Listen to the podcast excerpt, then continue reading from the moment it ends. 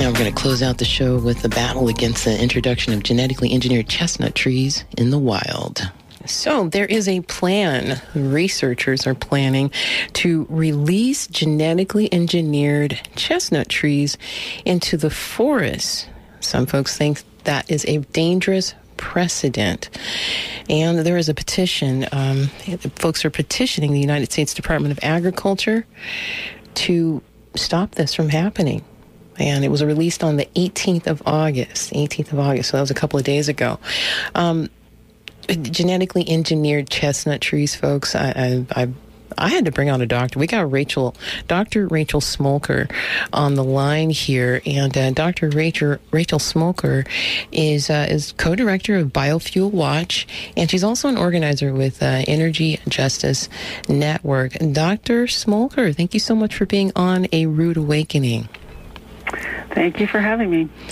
Yeah, so okay, stop GE trees. There's this whole huge campaign, uh, the campaign to stop genetically engineered trees. Uh, I remember I'm dating myself. I remember uh, what was it, Sally, the, the, the the lamb or the cow that they genetically engineered um, back in the late '80s, early '90s, and it's like, okay, you guys can stop there, but they have not. They have not done that, and this sounds like something that uh, um, groups like uh, or, or, organizations or companies, major corporations like Monsanto, are probably buying into. Uh, just give us a little background on uh, genetically engineered trees and how they're uh, trying to introduce them into our ecosystem. Yeah. Um, well, there's a lot of research about you know into genetically engineering trees for different purposes, and most of that research is oriented towards. Um, you know, developing trees that can grow in plantation forestries for the pulp industry or for um, engineering trees that can be, you know, more amenable to being refined into liquid fuels or biofuels um, basically commercial and industrial applications. But there's also been a lot of public opinion has not been favorable towards the idea of having genetically engineered trees introduced into forests. And um, you know, there's been some discussion among the, the, the players in the tree biotechnology world about the need to essentially develop a campaign that would uh, help to win over public opinion towards genetically engineered forest tree species. And the, the chestnut is, you know, the perfect sort of poster child for that. Um, it was wiped out by a fungal pathogen that was introduced. Um, and you know, it used to be a, a, keystone species here in the eastern forest, and it was a ve- really valuable timber uh, the nuts were a major part of the economy, mm-hmm. um, but this fungal pathogen came in and pretty much wiped it out. It's not extinct. There's still chestnuts out in the in the forests, um, but they don't usually grow very well because of this blight.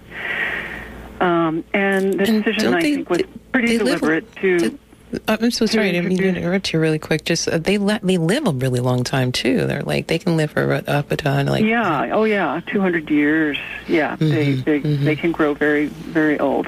Mm-hmm, but the the mm-hmm. plan really was to have a campaign based on you know restoring this beloved important tree species to the forests mm-hmm. um, as part of a, a PR move.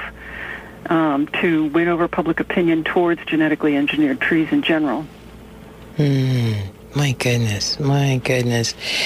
And what type of um, i mean we've got these major corporations like monsanto like i mentioned before ArborGen weyerhaeuser uh, and others who who are viewing the chestnut tree uh, the ge uh, chestnut tree as a test case um, to pull in these people or to pull in the public opinion uh, on the side on their side um, and then they're going to move on to other trees like poplars and uh, let's see here. It says and open the door to approval of other economically valuable genetically engineered trees like poplar and pine designed for industrial plantations like you mentioned already. Let's talk about what if this is done if this is introduced into our ecosystem what type of issues are we looking at or potentially looking at? If this, I mean, it's probably already happened. I mean, Monsanto, they just, you know, they they just, you know, they, they basically give the middle finger to the USDA, the EPA, you know what I mean, on a regular basis. So, um, what would that look like, or what does that look like? Are we seeing it now? Has it happened yet? Um, and if so, what is it going to look like? Yeah, I mean, there's there hasn't been any, um, you know, widespread um, sale or or distribution of of any genetically engineered trees in you know forest species in, in any case mm-hmm. in the United States uh, to date. In spite of a lot of research, um, there have been uh, well, there's a genetically engineered eucalyptus that was put through uh, put you know the petition for deregulation has been sort of hanging in limbo for a very long time um, and that was that was challenged but um, so there's not genetically engineered forest trees out there yet uh, in spite of Monsanto's rude behavior mm. but um, this you know this this case with the chestnut would be really precedent setting uh, for a variety of reasons. It would be the first time that a tree would be introduced with the specific intent of having it spread wildly into the forest, not to contain it and prevent cross pollination with other um, chestnuts, but rather to allow it to go freely out into the forest and and and deliberately hope you know the the plan being to let it um, cross pollinate with remaining wild chestnuts Great. and uh, spread this this supposed you know trait for blight resistance through um, throughout the forest. So that's that's precedent setting. It's also one of the first um, cases where you know where a, a genetically engineered um, organism has been um, put forward as a as a restoration, as a species restoration project. Mm-hmm. So um, it's a, it's definitely a, a precedent-setting case, and I think um, it's important, you know, that people recognize that it's not just about this chestnut; it's about the sort of agenda that is behind it as That's well. That's right. That's right. Mm-hmm. Mm-hmm. Well, let's talk about that agenda. I mean, because you know, just just like you said, you know, just to spin off on that, you know, there's no evidence that the genetically engineered American chestnut tree is safe in forest ecosystems over time. We don't have that proof. So, you know, okay, oh, it's That's a right. restoration effort, and oh, it's, uh, you know, it, it, can be a good thing, you know, we'll be able to move on and, and save the chestnut. It's like, yeah, but you're playing with fire. You're playing with nature, um, and you're just trying to. You know, they're just trying to. These major corporations are just trying to to. Um, you know, enrich themselves. Um, what are there any other um, things that they're trying to do? Run if they're allowed to run roughshod on this particular project, what what else are they going to be able to do in the future? Is the question as far as Monsanto and these other major corporations. Uh, Dr. Rachel Smolker. Yeah, I mean, I think it's it's a, if I can sort of um, go back a step and and sure. say uh, to your listeners, um, one of the important things I think in this case is that. Um, you know, we, we've had very little success at engineering resistance to fungal pathogens in even the most common domestic crops. There's, to my knowledge, only one um, commercially available fungal pathogen resistant crop, and that's a potato variety. Mm-hmm. And that's in spite of the fact that, you know, fungal pathogens are made take a major toll on uh, agriculture. Right. And there's a reason why fungal pathogens have been so difficult to um, you know, control, and that is that you know they are very good at they're very wily, um, and they find a way and they evolve quickly around plant defenses. So this this engineered chestnut is engineered with basically a single gene that was derived from wheat that um, causes it to um, be more tolerant of the of the fungal pathogen it doesn't kill the fungal pathogen or prevent its infection. It just lessens it, and so the tree has a better chance of actually living. And to date, that's been tested in trees that, to my knowledge, are only a few years old. Um, so mm. it hasn't been tested. It, it hasn't been proven. It hasn't stood the test of time, and it hasn't stood the test of forest ecosystems, which you know can be hugely variable, uh, and the environmental conditions out in the forest can be hugely variable. So, mm-hmm. I guess the point I'm trying to make is that um, I think it's very unlikely that this is going to be a stable, reliable blight resistance that's engineered into this tree, um, or that these trees are going to actually successfully restore into the forest the chestnut.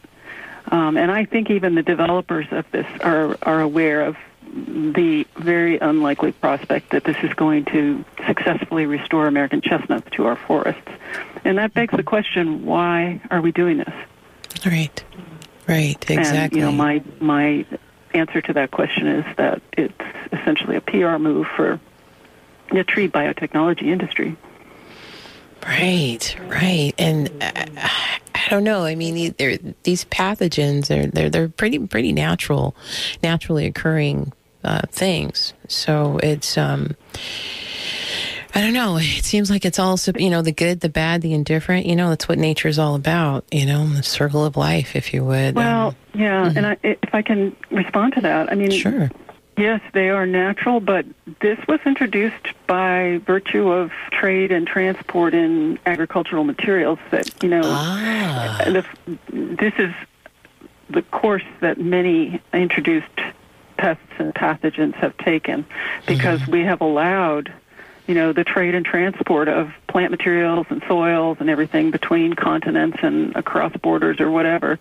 Um, and and the consequence of that has been a lot of invasive species and a lot of introduced pathogens that, you know, the, the, the American chestnut had never been faced with this blight before. It had not evolved with any defenses to it because it was not something that that was native to uh, the eastern forests where this tree was growing, and that that is a huge problem. And I think that's where we should be focusing our attention, is on trying to control and develop better phytosanitary uh, standards and regulations, and control that trade and transport, rather than trying to use biotechnology to sort of solve the problem after it's happened. Right, right. Yeah, because woulda, coulda, shoulda, you know. yeah, exactly. doesn't doesn't actually exist on this astral yeah. plane, you know, for all of you uh, metaphysical folks out there.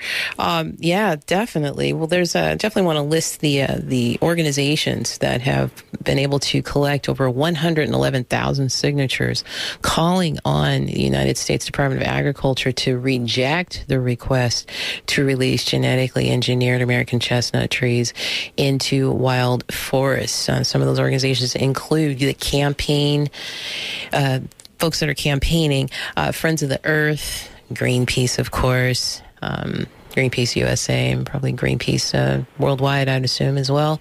Dogwood Alliance, Global Forest Coalition, Center for Food Safety, and there are many others. And folks, just want to remind you that I am speaking with Dr. Rachel Smolker. And Dr. Rachel Smolker is a co-director of Biofuel Watch and an organizer with Energy Justice Network. And you've researched, you've written, and you've organized extensively on the impacts of biofuels and bioenergy on land use, forest, biodiversity, food, people, and the climate. So you've done a lot, Dr. Rachel Smolker. You know what you're talking about when it comes to these genetically engineered American chestnut trees. Um, is there anything else that you would like to add just to, you know, just to, just to buoy what we were already talking about. Um, is there anything that I forgot to ask you in regards to where this campaign is going? Um, because folks definitely need to know. You community, you need to know how you can get involved. You can go to stoptrees.org, stop trees, excuse me, stopgetrees.org, stopgetrees.org. But Dr. Smolker, please, any closing remarks for us? Yeah, I, I would just direct your listeners to go to the, the website for the campaign to stop getrees.org and uh, and plug in there. There's some very easy ways that you can register your opinion with the USDA about this particular um, uh, petition for the GE chestnut, um, and understanding that this is you know there's a we're all faced with a lot of a lot of issues right at the moment, um, but mm-hmm. there are easy ways to just weigh in on this, and it's, as I said, precedent setting. Uh, and we need to get out ahead of this before we start to see, you know, more and more genetically engineered trees being um, put forward uh, for deregulation through the USDA and, and the uh, agencies that are involved. So, yeah, I, I hope people will, will just take a short time and, and plug in and, and register their opinion about it. Absolutely. And and read up on it. Get educated. I'm getting an education as we speak right now, community, because I didn't know. I had no idea. I had no idea. Uh, yeah, so go to Stop GE Trees, stopgetrees.org. There's a whole campaign, and uh, just so folks know, it's been about two day, two decades monitoring attempts to, uh, by industry to gain approval. So this isn't a one-off. This isn't a you know an every you know every 10 or 20 years kind of thing. They've been doing it and pushing and trying and trying for the past 20 years. And uh, the campaign to stop GE trees has been on top of it, on top, on top of them, smacking them around and letting them know they hate that this is not okay. Dr. Rachel Smolker, it has been an amazing education. And uh, yeah, I hope you'll come back onto the show so you can give us some updates. Uh, folks, again, you can go to Stop GE Trees trees.org. Register your opinion. Let them know how you feel about this. They've already got 111,000 signatures and they need yours as well. Dr. Rachel Smolker, thank you so much for being on A Rude Awakening. Great. Thanks for having me.